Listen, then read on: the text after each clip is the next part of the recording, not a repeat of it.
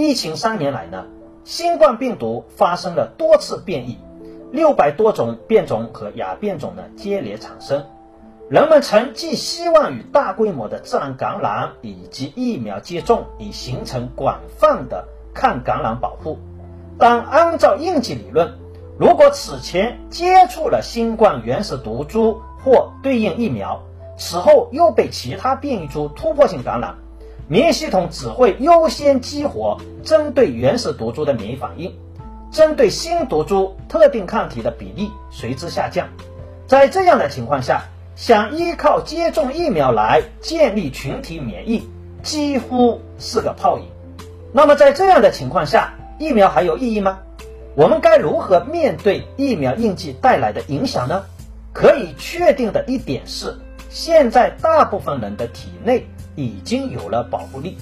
科学家更应该寻找能消除应激影响的疫苗，从而遏制病毒传播，而不是。预防重症而已。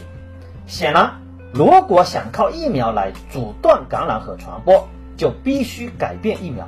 而不能仅仅满足于预防死亡。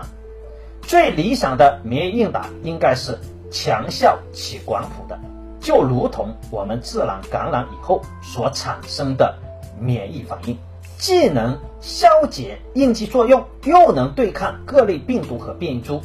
也正是因为免疫应激现在的存在，使得人工疫苗免疫就要格外慎重，运用不当就会带来抗体依赖增强效应，反过来导致更快的感染。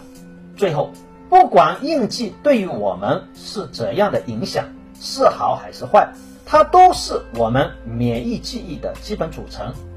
而免疫记忆能让我们的身体对侵入的病毒快速反应。而不是从头开始反应。